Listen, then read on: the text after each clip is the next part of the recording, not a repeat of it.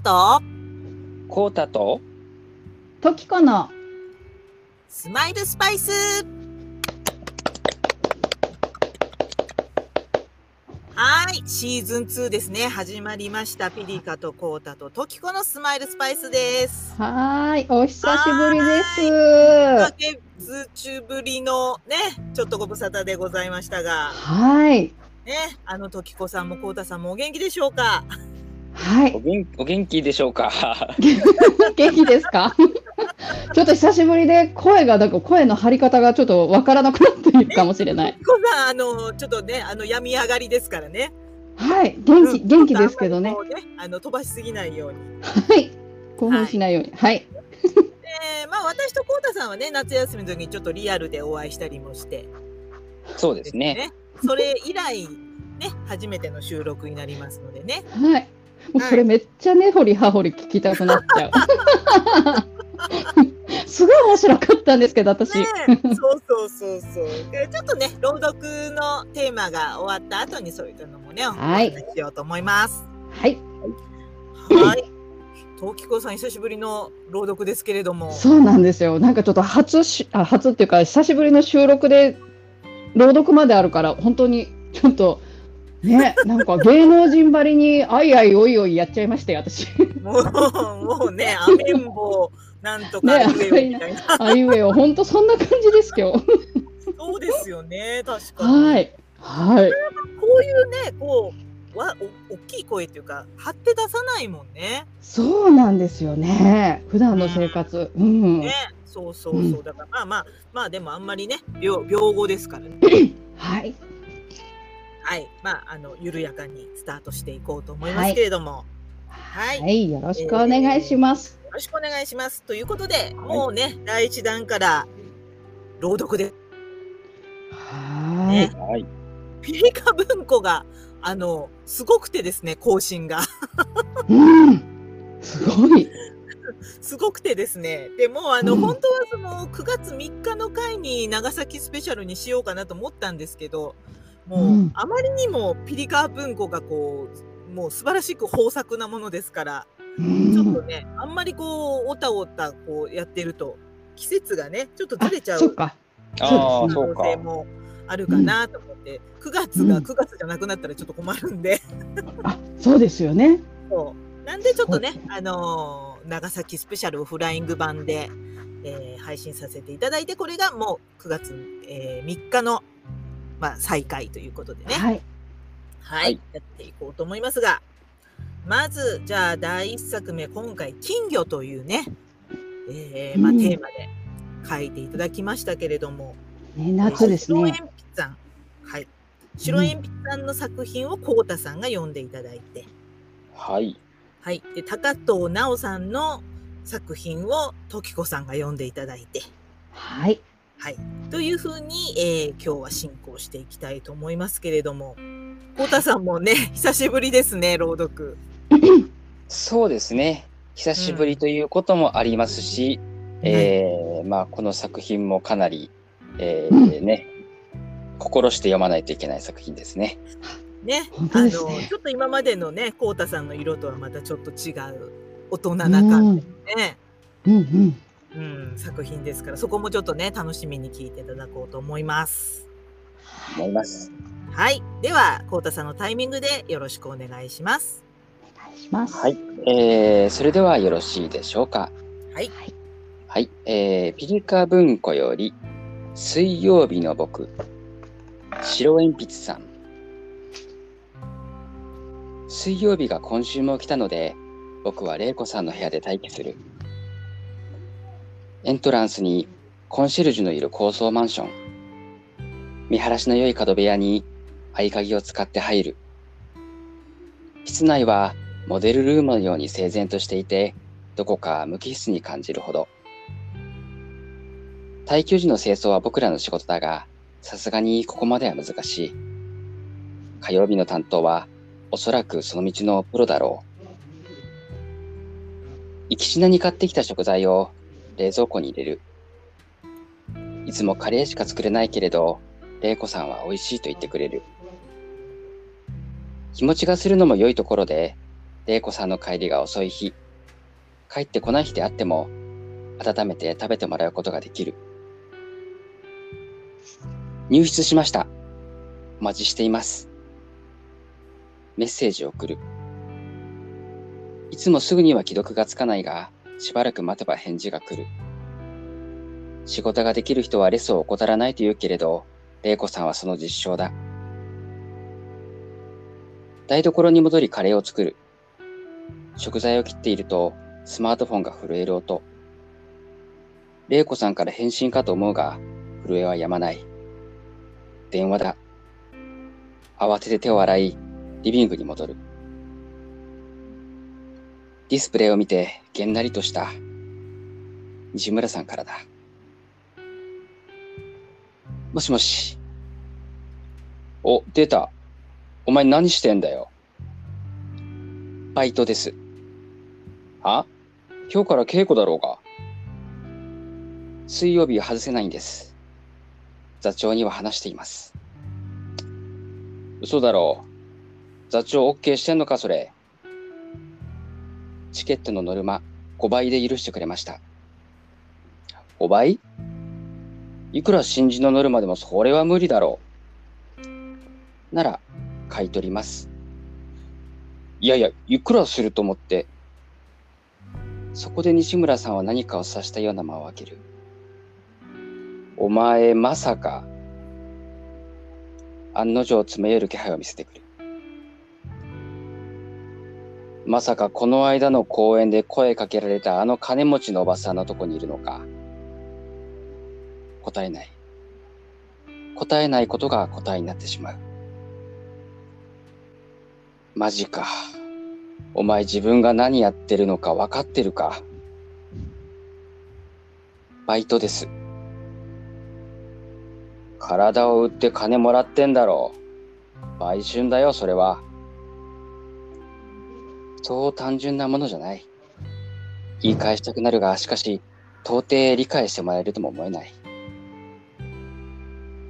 玲子さんに声をかけられたのは、先々月行った公演の千秋楽。小劇場の客席に似つかわしくない、身なりの整った婦人の存在は、僕ら舞台上の演者よりも目立っていた。まさかその女性から名刺を渡され、食事の誘いを受けるとは思わなかった。その気があるなら、今夜来なさい。ばらして打ち上げに不参加となってしまうため、現場監督の西村さんに断りを入れた。ふざけるなと怒られたが、無理を通して店へ向かった。その日のうちにこのマンションに来た。毎週水曜日にこの部屋で待機していること、他の人間は部屋に入れないこと、翌日の朝、現状回復を済ませて部屋を出ること。それら条件と金額を提示され、契約が決まった。怪しいと思ってたんだ。ちゃんと止めておくんだった。西村さんが言う。さすがにムッときて言い返す。僕の自由でしょう。その通りだ。だが先輩として見逃せない。女性の相手して金までもらって5万円使うもしれないけどな。後で絶対後悔するぞ。そんなつもりはありません。ないならないで問題だ。お前もしかしてその人に愛されているだなんて思っているのか。西村さんの追記はやまない。いいか。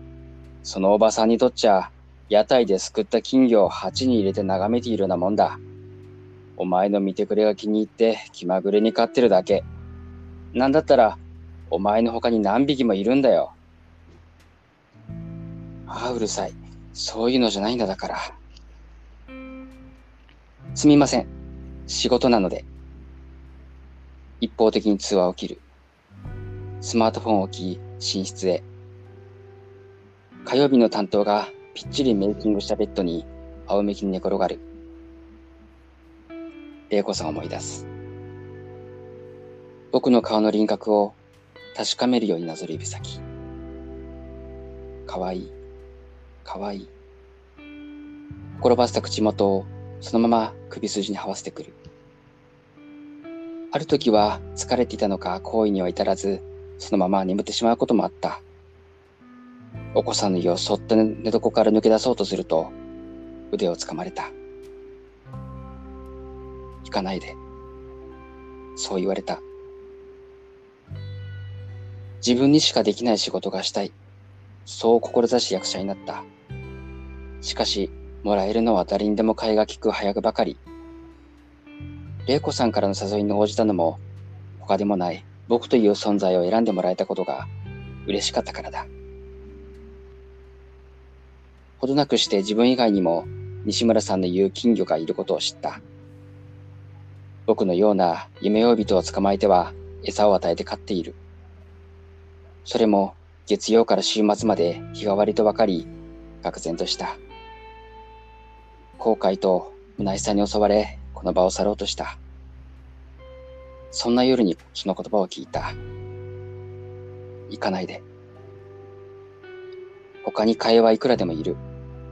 曜日ごとに入れ替わる金魚。でもあの夜、玲子さんのそばにいられたのは、水曜日を任された僕だけだった。それで十分なのだと悟った。立ち上がり、リビングに戻る。西村さんから着信が2件。玲子さんからの返信はない。再びキッチンに赴き、カレーの続きに取り掛かる。いつか新しい金魚が現れ、僕は鉢から出されるだろう。その時が来るまでここで泳ぎ続ける。この先どんな水槽をあてがわれたとしてもきっとそれは変わらない。その時、その瞬間を任された一匹として精一杯役目をこなせばいい。水曜日が今週も来たので、僕は玲子さんの部屋で待機する。たとえこのまま返信が来なくても、木曜の朝が来るまで。終わりです。はい。ありがとうございました。ありがとうございました。ちょっと。結構、こういう官能的な作品は初めてじゃないですか、こうたさん。初めてですね。そうですよね。まあ、大人ですよね。ね大人、こうたさんもいい大人ですから。そうか。10代とかじゃないから。大人って思って聞いてた今。大人の世界でしたけれども、どうでしたこうたさん？いやその緊張という意味では今までで一番緊張しましたね。あ、そうですか。そうなんだ。あのー、的なことで？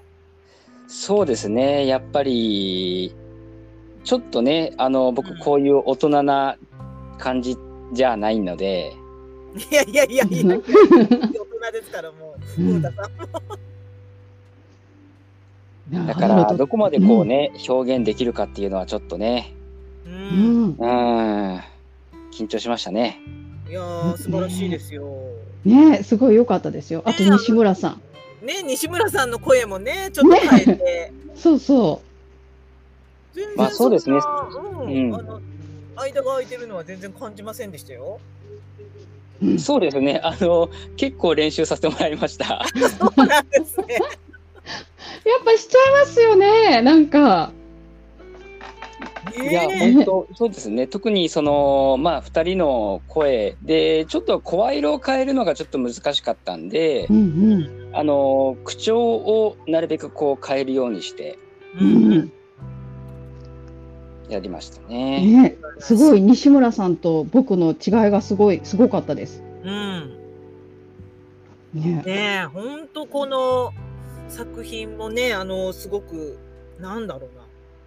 ちょっとこう、まあ、反応的なシーンももちろんありますしね。うん、まあ、何がすごいって、あの、金魚というテーマでこの作品っていうのがすごいですね。そうなん私も思いました。イメージが、ね、金魚のイメージと、うん、ね、このアダルトな、なんか、飼われている金魚？そうですね。ね。うん、すごい、あ、こう来たかって思いましたね。なんか今度週替わりで担当がいるっていうところもすごく斬新ですよね。そうですね。なんかこう、あのーまあ玲子さんのようなね、えーうんこう人がいてうん。でなんかちょっとリアルでもあるんですよね実際にこうね、えーまあ、役者さんがいてで、まあね若いこう男の子がまあこういう風にっていうのは割とあると思うんですよ。うん。まあ、あるでしょうね。うん、うん、スターダムに登るまではね。うんうん、うん、ううん。ん。ねえ割となんかほら金魚ってきらびやかななんか女性のイメージが結構強めじゃないです？そうですね。ね、うんだからなんか、ああ僕が金魚なんだと思ってそう、ほんとなんか私、白鉛筆さんってね、あの、時子さんも以前参加していただきましたけど、冬ピリカのね、はいえースマスパ賞はいはい。を受賞されてらっしゃる方なんですよ。うんうん、うん。で、えっ、と、冬ピリカの、えーテーマは明かりでしたから、ううん。ん、えー赤と白、それからオレンジっていうね、ちょっと、うんうん。あの、まあ、認知かなの入ったお母様のお話をね、書かれてて、うん、それがすもうすんごいよくよくってって言ったらちょっと上からだけどすごいやっぱり素晴らしくって、うんうん。うん、好評も私書かせていただいたんですけどうんうん、やっぱ確かなこう実力っていうか、うん。ね。うん、浮ついてない力っていうのがあられますよね。ああ。そうですうね。んもうこうしっかりとあのバックボーンがあって、う、うん。んだからあの本当にこう読んでいて、もう僕もすごく読みやすかったですし、うんううん。んうん、ね言葉として。えね結構そうアダルトな感じなのにな無機質な部屋とかがなんかすごい頭に浮かびますよね。そうですよそねう。しっかりイメージができる文章だなと思って。うんうんでねなんか何も答えないことが答えになってしまうとかかっこいいですよね。うん そうそうそうそうそうんこんな文章書きたいなと思ったなんか。あねえ確かに。うんうんすごくねあの本当あのギリギリいっぱい時間つく使っていただいて、うん。大体ピリカ文庫の執筆時間って2週間なんですよ。うんうん。ね、あのお二人もご経験済みだと思うんですけど。で、ね、もう本当最後まで、あのーお時間フルに使っていただいてうん。多分ね送っ原稿を送っていただいたのが夕夜中だったのかなはい。うん。夜中だったんですよね。で私が多分ね3時4時ぐらいにふってちょっと起きた時に、あらうん。メールが来てると思ってパッて開いたらこの作品が、うん。あのできましたっていうことで送ってこられてて。うん私ねもうね目覚めた。うんあはい。もうすごくて。うんうん。うん。ねねえ。え本当に。本当あうんの なんかかっこいいね作品でした。う。そうですうね。ねん、でなんかあの画像のこう金魚鉢に入ってる男の人の絵がありますうんほらもしかしたらこれオリジナルで描かれたのかなって思ったんですけどうんなんかこのこの男の人がこうたさんに似てるなと思った ああ、髪型そうかもしれないですね。確かに。うんねえー、すごい。スマスパも水曜日ですからね配信日ねあらあ、じゃあ僕ももしかして、うん水曜日の僕ですよ水曜日の僕。え、僕？担当ですよちょっと私西村さんばりに心配しちゃうかも。いやもう溺れたっていいと思う。もう姉としては溺れてもいいと思う。まあ私西村さん側かも意外に保守的だから。大丈夫か？みたいな。そう、え、こうたさん、こうたさん？って。ね、そういういろんなねこうあの、まあ、スマスパとのご縁もちょっと感じてしまいましたけどねはい。はい本当あの水曜日の僕白鉛筆さん本当ねこうたさんもありがとうございましたえ、ありがとうございました。すごくあのこの繊細な主人公の感じが出ててよかったと思いますはうんはい、あよかった。えーでは後半行きましょうかね。はい。はい。今ちょっと、はい。緊張しちゃう。はい。うん。ちょっと、ね、うん久しぶりだからね。そうなんですよ。ちょっとうん今、正座ですよ、正座。星座。はい。さん、あの、時子さんが正座して読みます。はい。ね、正座して聞いてください聞いてください。はい。はい。聞いてください子さんのタイミングでお願いします。はい。えー、ピリカ文庫より、えー、高藤直さんで、ふわり夕闇。アスファルトはやけどしそうだ。靴を履く人間ならまだしも、素足で過ごす犬ならなおさら。虎鉄を気遣って、夏の散歩は夕方にしている。いつもの道。ここからゆるく坂道になる。荒く息を吐きながら前進する虎鉄を追いかけるようにして、私は小走りになった。目の前で薪尾が揺れる。坂の上にはちょっとした公園がある。高い木がそびえ、草木が生い茂っているので、見た目にも涼しい。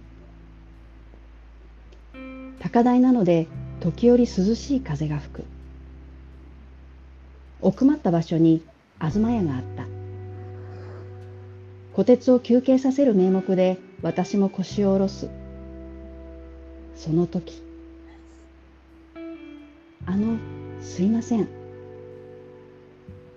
か細い声が後ろから聞こえた。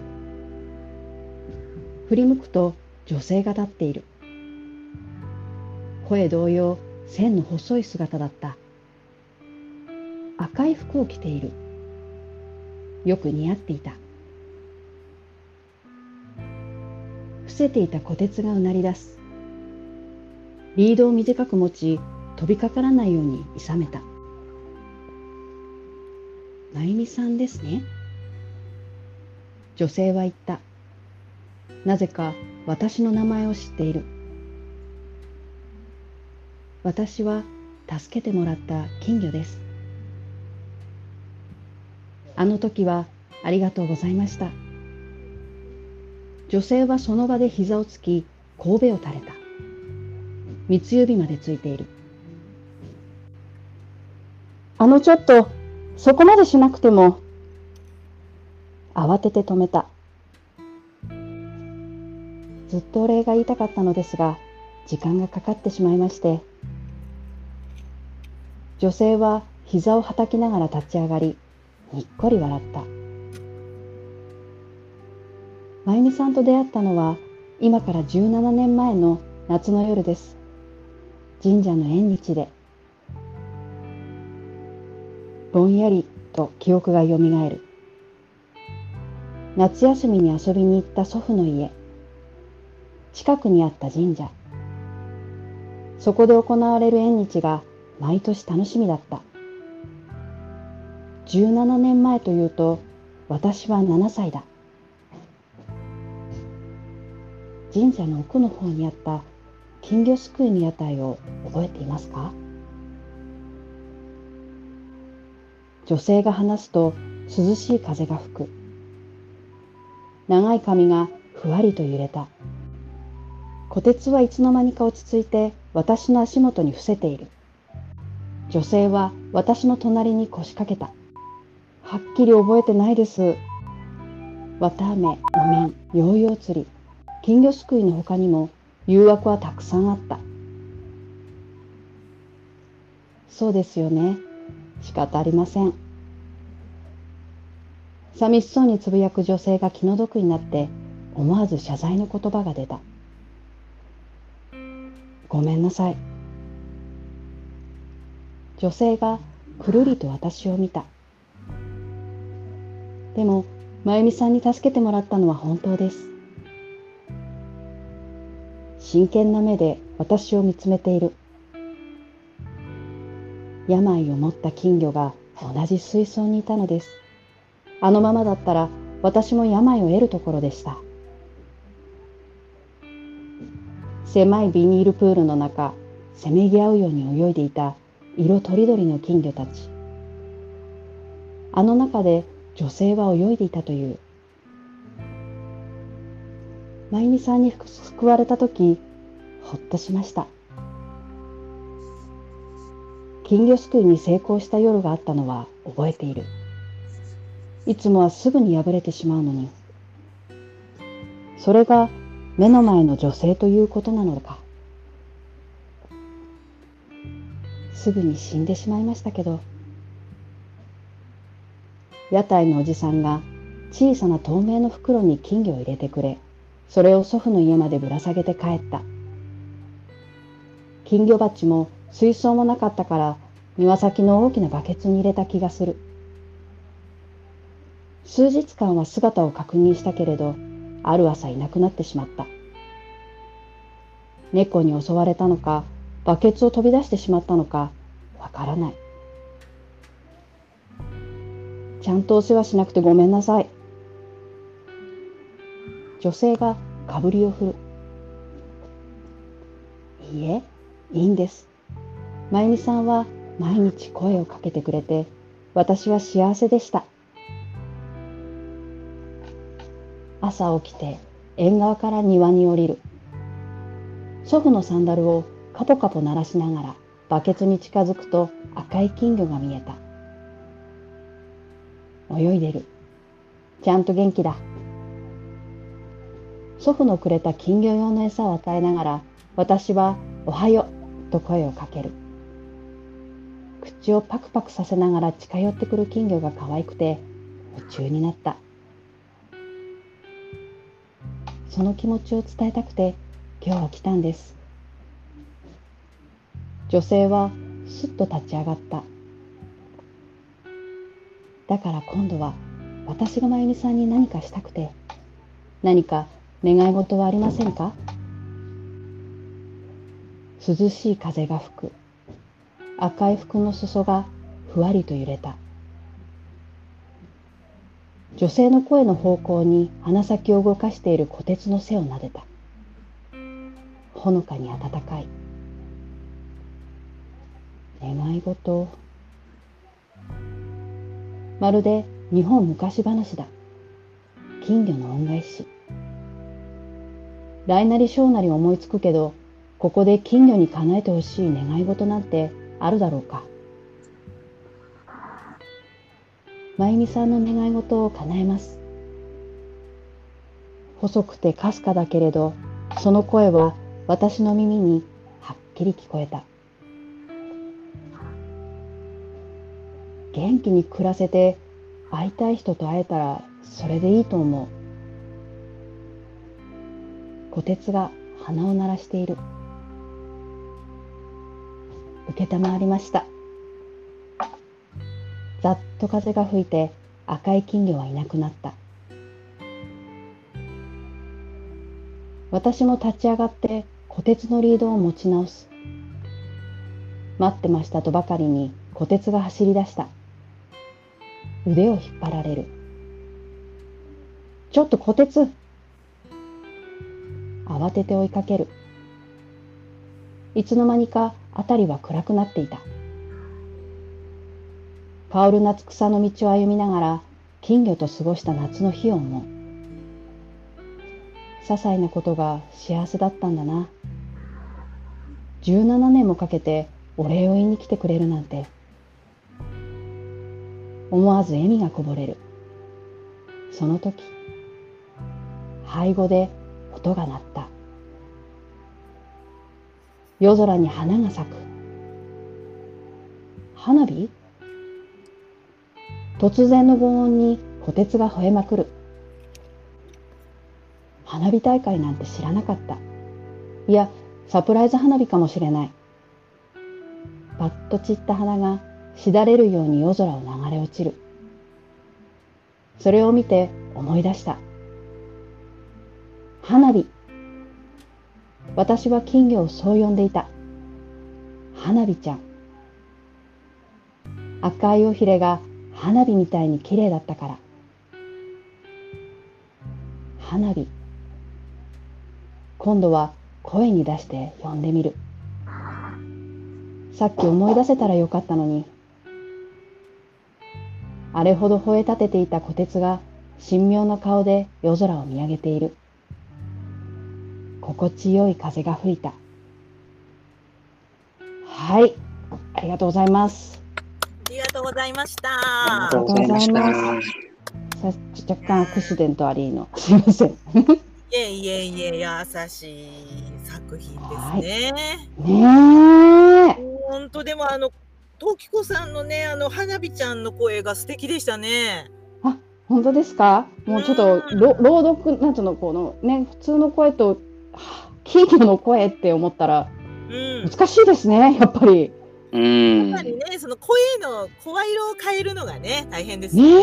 え難しいですねうん。いやうんー、素敵でしたよ、本当。ねえなんかどうでしたか？なんか難しかったところとかありましたか？ときこさん。なんか花火ちゃん金魚ちゃんあのやっぱりすごく美人なイメージなのでうん、美人なイメージ。ですよねなんかね赤い服の似合う色白のねなんか細いうん。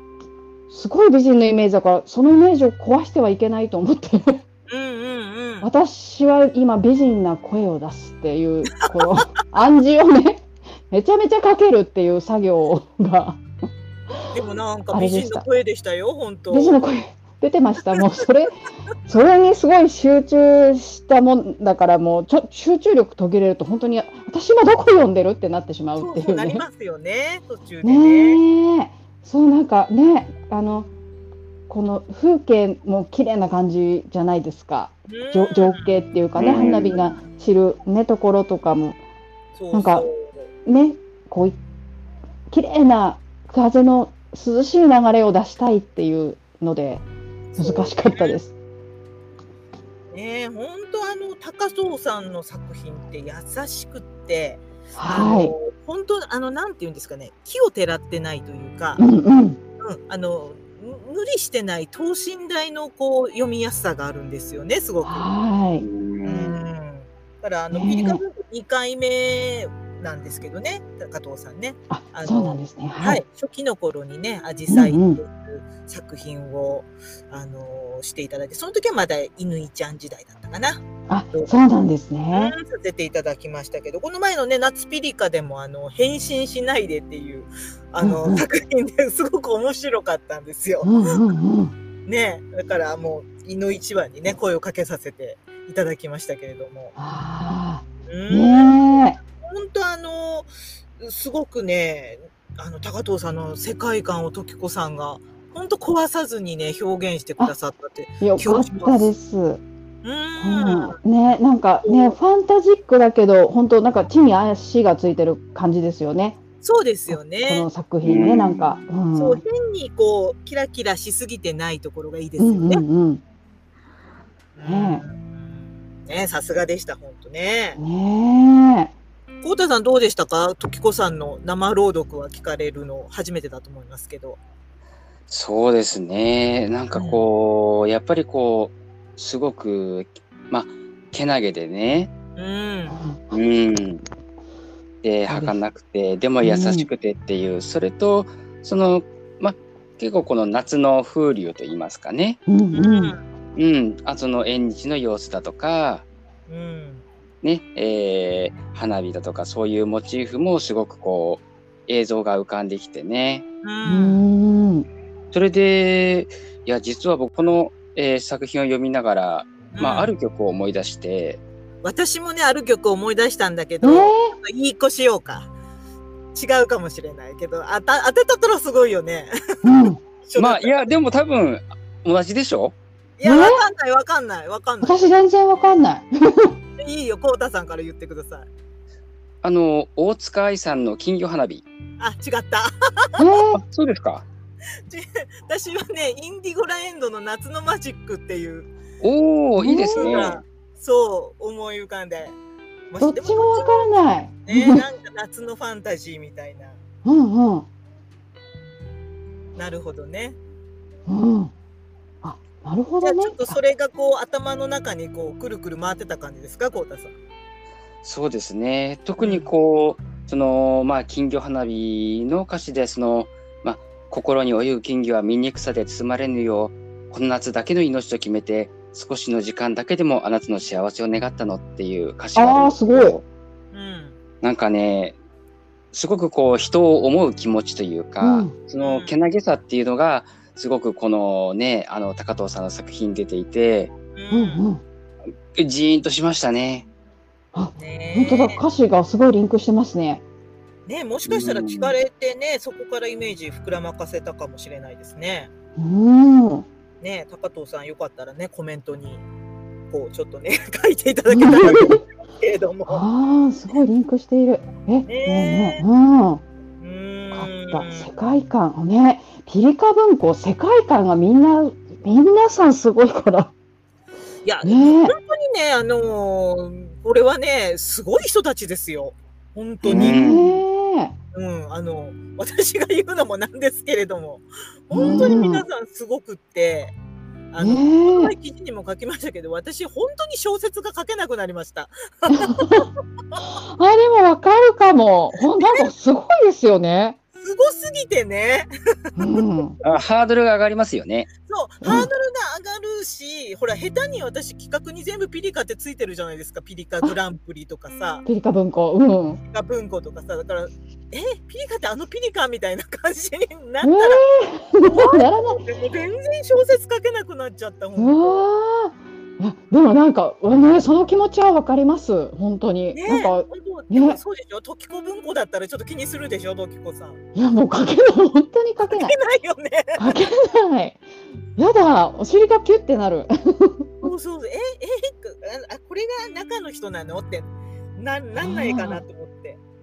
ああ、なりますね。いやあとあれですう。ん今までピリカ文庫読むときって、もっとこう、わあ、すごい、うまいとかっていう感じの、うん。うんほうほうっていう、なんかナチュラルなテンションで読んでたんですけど、今はもうなんか、あ読むかもしれないって思って。読むから、来るんだみたいな。だからもう読む読む時からすでに緊張感が入り始まってて、そうですよね。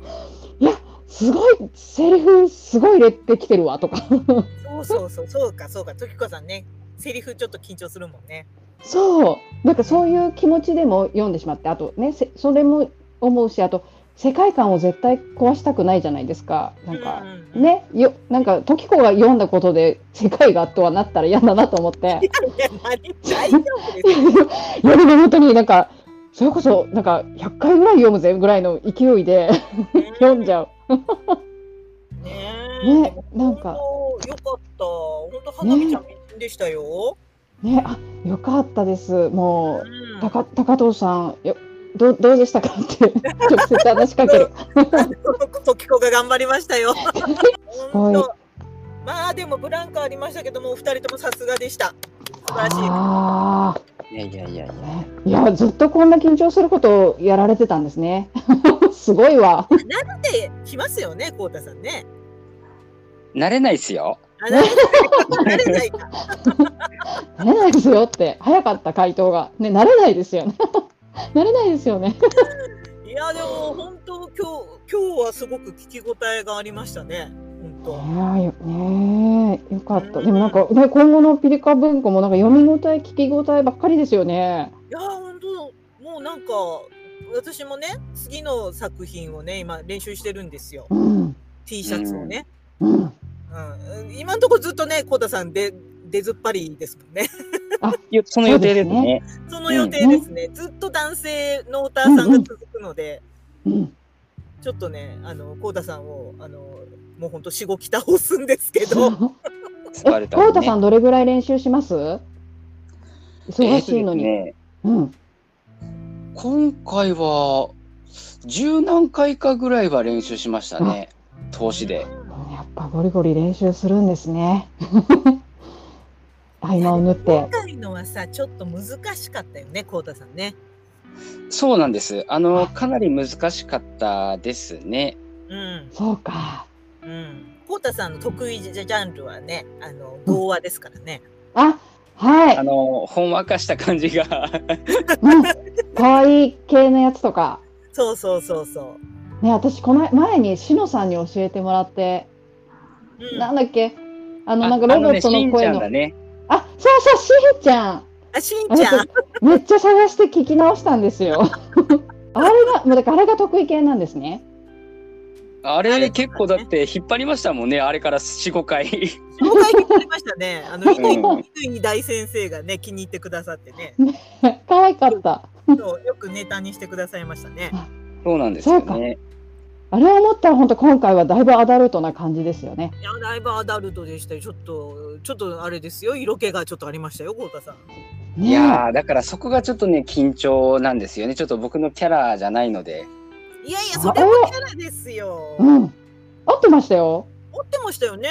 うん、合ってました、合ってました。あの、あの、若い美少年でしたよ。美少年。美少年年ね。ね、若い美少年にちゃんとなりきなってました。なってました。そうですかねう、うんん。全然作品に違和感がなかったです。うん。ね、白いさん喜んでいただければありがたいなと思いますけどね。ねスマスパメンバー本当頑張りました。え、ねえ、お二人ともお疲れ様でした。ありがとうございました。ね久しぶりに今大汗をかいてます。でね、本当朗読が入るとね、やっぱりちょっと緊張するんですもんね。ね、緊張しますね。うん。ね大丈夫ですよ。コウタさんが編集してくれますから。はい、本当によろしくお願いします。ね、途中でちょっと娘が娘の声がちょっとすごすぎてうおーってなってしまって全然集中できなくなっちゃったんですよ。夏休みだからね。そうね、うんそ仕方ない仕方ない。まあでも今ならまた2学期になればね、早くうねね子供ちゃんも寝るでしょうし。ね疲れてくれるかな。うんあ夏休みといえばお二人が会ったのちょっとちらっと聞きたいです。はいはい感想。ちょっとの残りの時間でお話ししましょうか、ちょっと夏。ねあのライブめっちゃ面白かった。今今冷静になったらこう違うこう感想とか出てくるんじゃないですか？お互いの。そうですね。どうでした？まず、でも多分、こうたさん具合悪かったから、あんまりじゃないかなって思うんですけど、どうでした？いやだから僕その放送を聞いてあこんな感じだったんだってあの 思いましたあ、そう。自分ではね本当ねあの最初の方とか何喋ってとか全然覚えてないんですようん。愚痴ばっかり言ってましたね、本当は。船が嫌だとか。いやだってほら降りてすぐだったもんあのあの時そうもなんだよね。ねそうそう。で、まだ不安感してたんですもんね。そうそうそうそうそううん。だからうん私、うんあれですよ、1時間ぐらいこうたさんと一緒にいたけど、2、3回しか目が合わなかったですよ。ずっとこうたさん目を閉じてましたから。そうなんいだ。そうなんですよね。あれはね、だから、まあね、きつかったはきつかったですよね。うん。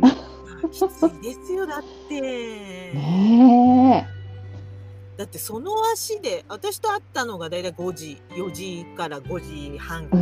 だったですもんね。うん。でそっからまた高速バスに乗ってそれからく長崎空港行ってそっから多少待ってうん。また飛行機乗って、あ、僕あれ、その後の話ってそういえばピリカさんにもまだしてないんですよしてね。ないしてない聞いてないよ。あのー放送で話した何時ぐらいにで、えー着いて、で、羽田からバスに乗って、で、うん家に10時半ぐらいに着いて、みたいなこと言ってたじゃないですか。言ってましたね。あれは全部パーになりました。言ってましたね。正しい遅れましたからね。あれね、だから、えっと、撮ってる時は、うん。撮ってるからまだ僕自分の携帯とか見てないから、うんううんん。通知に気づいてないんですよ。うんうんうん。で、あそっか放送終わって、あの、さようならって言って、その後僕は携帯を見たんですよね。はい。うん。で、そしたら、あの、その飛行機が2時間遅れだと。そうなんですよね。で、2時間遅れたら僕家に着かないんですよ。その、その日のうちに。そうです。ねえ。その、乗るはずのバスももうないし、うんうん。電車も終点がその全然手前のとこで終わっちゃうから最最寄りまで行かないしうん。うん。でも翌朝朝刊配達しなくちゃいけないしうん。うん。でねピリカさんに見せたんですよその乗り換え案内のやつをねそうそそしたらもう間に合わないとう。う。うんん。でまあでもまあとりあえずもう空港行きますっていうふうにその時は言ったんですけどうんうん。で、空港で、で結局、だから2時間10分ぐらい待ったかな。うわ、そうそうそう。うわ、むしろそこで収録したい感じですよね。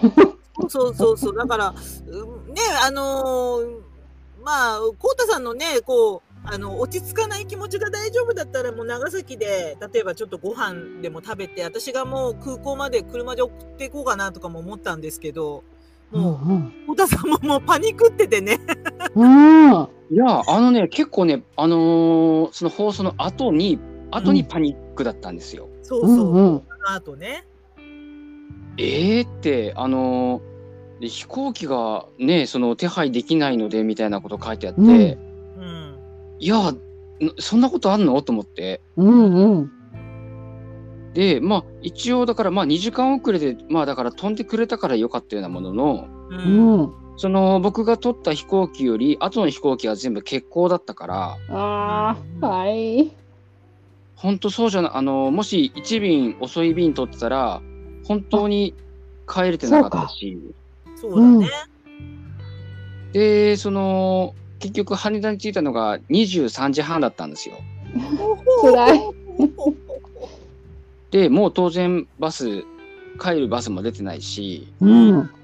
で、まあ東京から、その羽田から、まあ東京の、えっ、と、まあ京浜東北線っていう電車があるんですけど、うん。で、それ乗って、まあ南浦和まで行って、そこから乗り換える予定だったのが、結局、それが終電にの今の乗ってるから、うん。そこでみんな降りてタクシー掴んじゃったら自分がタクシー掴めないんじゃないかと思って、なるほど。はいはい。だから、かなり手前の駅の方で降りて、そこからタクシーで帰りました。わあ、おうわー大変大変。え、結いやー果家に着いたの何時なんですか？えっ、とね、1時5分。わ 辛い。で、もうそのまんま長官行きました。お。うわあ。えー、ま、全然寝ないで。そうですね。うわー、大変でしたね。いやー、もうこんなことになると思ってなくて、本当に。うん。それがそのなんで遅れたかっていうと、う。うんん。あのーその前の日に台風が来たんですよね。そうでしたね。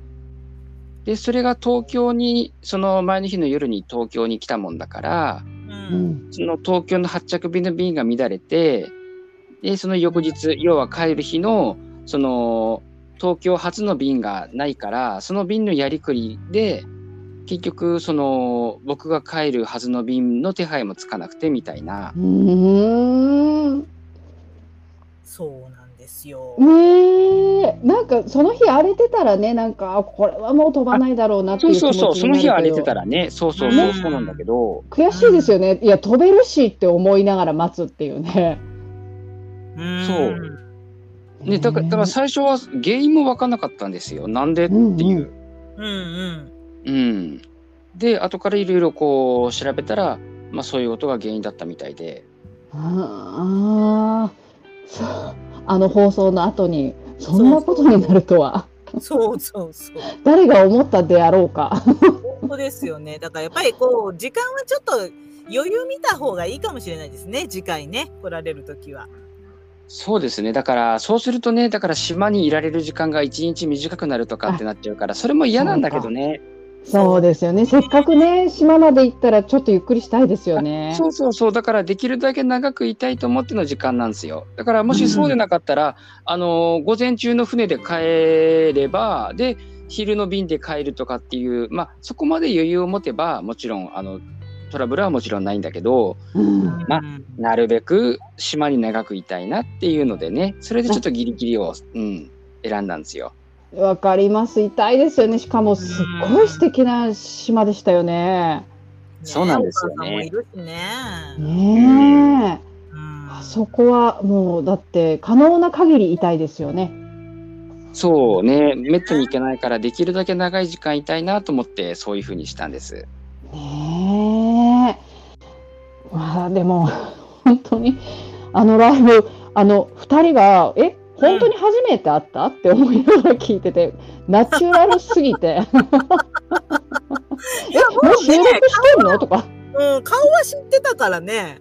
あまあそうですね。なんか、うん。ね、しかもほら、こうやって、えー100回ぐらい喋ってるから、毎週のように喋ってますからね。そうね。もうすごい、それがもうでも面白くって、この二人、あれ初じゃなかったっけって思いながら、もうじゃえ、撮ってんの？撮ってるよとか言って、そうそうそうそう。めっちゃ面白いと思って聞いてました、私。いやいやいやいや、ね、楽しんでいただければ。そうね、やっぱりほら、場所とかも、ちょうどね、うんあの、僕がちょうど港に着いて、で、ピリカさんがお近くにいてって状況だから、う。うんんなんかこうね、あの、本当に、えー徒歩圏内というか、うん。だから、そんなこう、あえて会いに行くっていう感じでもなかったんですよね。そうですね。もう本当ついで、ついでといううか。ん。うん。なんか近くにね、あの、お知り合いがいるんでっていう感じでう、んううん。ん。いや、そうないんかもう感じの距離感だったんで、それは良かったなと思いますね。う、ねそうそう、知り合いっていうかもう完全に兄弟でしたよ。久しぶりに会う。お姉お姉ちゃん、お姉ちゃんがもう、え、こ こっちで待ってる、待ってたのに来ないから、そそっちから出た？とかいうそう感じのそうそうそ会話だった。う。もう全然、全然あれでしたもんね。ままたこれは、あの、ちゃんと会えないパターンだなと思って。ね、まああの、ね、だからこう例えば僕がピリカさんのいる町に会いに行くとか逆にピリカさんが来てくれるとかじゃなくて本当にそこで会えるっていうのがねねえ、ねピリカさんの職場。うん。職場、私の職場に、ねそう、お招きしてね。ねそう。え、その感じもすごい脳内で再生してたんですよ。ね、エレベーター乗ったでしょ、ちゃんと。そうそうそう乗ってる乗ってると思って。ちゃんとほらあの聞いたら声も反響してましたもんねちゃんとそうそうそう。そう、そうなんですよね。私、あの部屋で結構時々収録する時があるんですけど、あの、あの部屋はね、ちょっとハウリングするんですよ。だからあんまり朗読には良くないなと思って。そうか。うんうんうんううんんねえ。いろいろやってみたんですけど、なんか、あのあれですよ、中村とかはあそこで収録しました。へえ。まあね、あの、なんか今ちょっとリアルな感じでした、本当にあれは。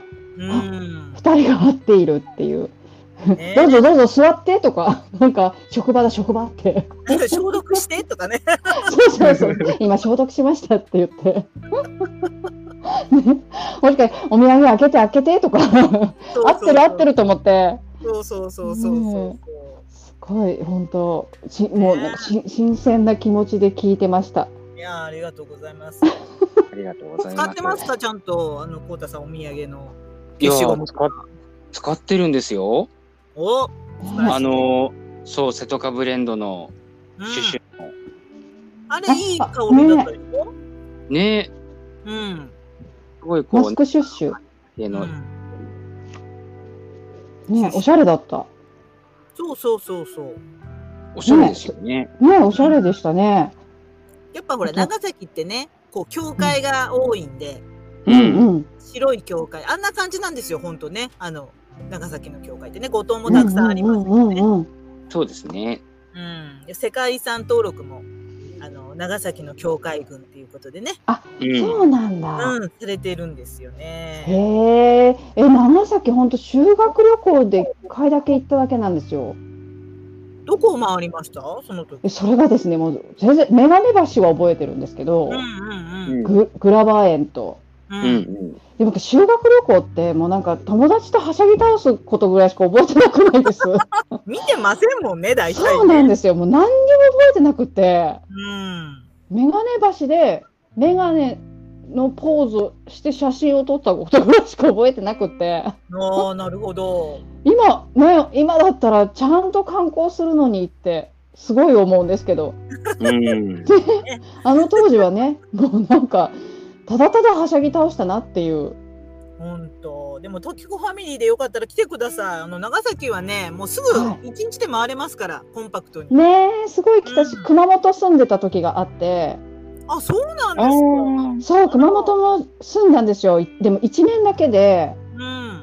全然九州巡る前に転勤になってしまって、それで長崎のハウステンボスとかも行こうねって言ってたんですよ。うん。それい行こう行こうって言って、まだ娘が1歳とかで、うん。もうちょっと大きくなったら行こうねなんて言ってたら、もうすぐ、すぐ事例で、一年って短いですよね。そうなんですよ。かね、あのね、でも九州、ちょっとだけそのね、ゆかりがあるから、本当長崎とかも、本当行きたいです。行きそびれた九州って感じだから。うーん、逆に私、熊本好きですよ、すごく。阿蘇山とかね。ねえ、すごいいいとこでしうた。ーん、温泉もあるしね。そう。熊本本当いいところですよね。熊本、熊本ね。そう。そうそう、熊本めっちゃ写真一緒に撮るのに並んだり。モーターさんいないかなえ？そうかな？熊本ですっていう人いたら書いてください。ねえ。ねノーターさん。なんかみんなの移動してノーターさん同士会っててめっちゃ楽しそうってすごい思ってました。ね本当そうですよね。もうそろそろ会えるように、ね、なってきたからね。そう。あ、うんあとあれです。えっと、夏休みのまだコロナにかかる前に、うん。あの、伊豆行ったんですよ。あ、行ったんですか？あの、うちの親戚が伊豆の方にいて、うん。うんうんそれで結構、あの、スケジュールもパンパンだったんで、うん。あの、マーマレードさんに、うん。ちょっと会えるかどうかはわかんないんですけど、でも、今、あの、すごく近くに行きます、明日って連絡したんですよ。うんうん。うんそしたら、マーマレードさんも罹患してしまっていたっていうね。あ、そうかそうか。うんそうそう。で、後から、うん、あの、マーマレードさんの、あの、娘さんがね、仕事してるっていう、バイトしてるた場所がレンジ、ャーのとこ？そうそう、レンジャーのところね、私そこ通り過ぎてて、うん。うんね、そそうなんです、行けばよかったと思って、でもちょっとこう親戚と移動してたもんだから、ああちょっとね、私の一存でここ寄りたいとかいろいろ言えなくって、そうね。確かに。そう、そう、でもなんかうちの娘がいて、あの日、おその日、本当にその日に、うん。小栗旬のファミリーがうん。来てたんですって、バーバレットさんのレンジャーのところに。まあ、あの、鎌倉殿のね、ゆかりの土地ですからね。そう。なんかもうね、それもあって、もう娘さんにも会えたし、小栗旬にも会えたかもしれないと思ったら、もう絶対行っとくんだったと思って。うん。ねっていう夏休みの一つ、あ、愛そびれたっていうのが一件あります。そうか、そうか。そのね、後はあれだったの？あの、時子一家がちょっと寝込んじゃったの？8月の、うん。えっと、2週目から本当は実家に帰る予定だったんですよ。うん。で、1週目にもう全員がかかってしまって、うん。1週目の週末ぐらいに。うん。で、本当はね、その実家に帰った時、あの、ゆりさんも、うん。うん。あの、福島に住まれてるから、はいはいはい。なんかよかったら会いませんかっていうのをご連絡いただいて、うん。その時はね、ゆっくり帰省するつもりだったから、うん。ああ、時間作れるかもしれませんなんて言ってたんですけど、うん。ううん。んね、その罹患して10日間の監禁後に急に行く、あの、もう一回いば実家行くってなったから、うん。ちょっとバタバタで全然連絡せずに帰ってきてしまいました。そうだね。まあ、なかなかねこういうようにいかないよね。ねえ、もう本当にコロナのやつめって感じでした。ほんと。うんねえ、軽かったんですけどね、すごく。いや、でもやっぱりね、出れないって大変ですよね、この夏休みにねねえ。大変ね、ちょっとね、スマスパの皆さんから本当に大丈夫、大丈夫ってね、すごい、ピリカさん、連絡くれて、なんかご心配おかけしました。いえいえいえ、とんでもない。よもう本当に元気になりました。かった。ねそういうえ意味ではね、本当あの夏休み取っててよかったね、1ヶ月ね。本当に助かりました。うん、マーマレードさんもほら、まだちょっと咳が出るってそうね、そうそう。うんおっしゃってて。だから、うんちょっと今回はね、まだマーマレードさん復帰されてないんですけど、はい、楽しーマレみです。ードさんがね、ちょっとあの、喉の調子が良くなったらまたコウタさんとね、そうですね。うん、あの久しぶりですよね、ペンギンさん。そそうですね。あのイギリス支店とつないで。異次元空間つないでねなんかね、4次元でつながるカフェペンギン。そうそうそうカフェペンギンもやっていただこうかなと思いますけれども。楽しみ。はい。というわけで、今日はね、あの、金魚の朗読を、えー、まあ、こうたさんと、ときこさん、お二人にやっていただきました。本当ありがとうございました。はい、ありがとうございます。はい。えー、では締めていきましょうかね。はい、はいでは、水曜土曜はスマスパド日ということで、また次回お耳にかかります。さようなら。さようなら。さようなら。はい、ありがとうございました。ありがとうございありがとうごますざいまし。た。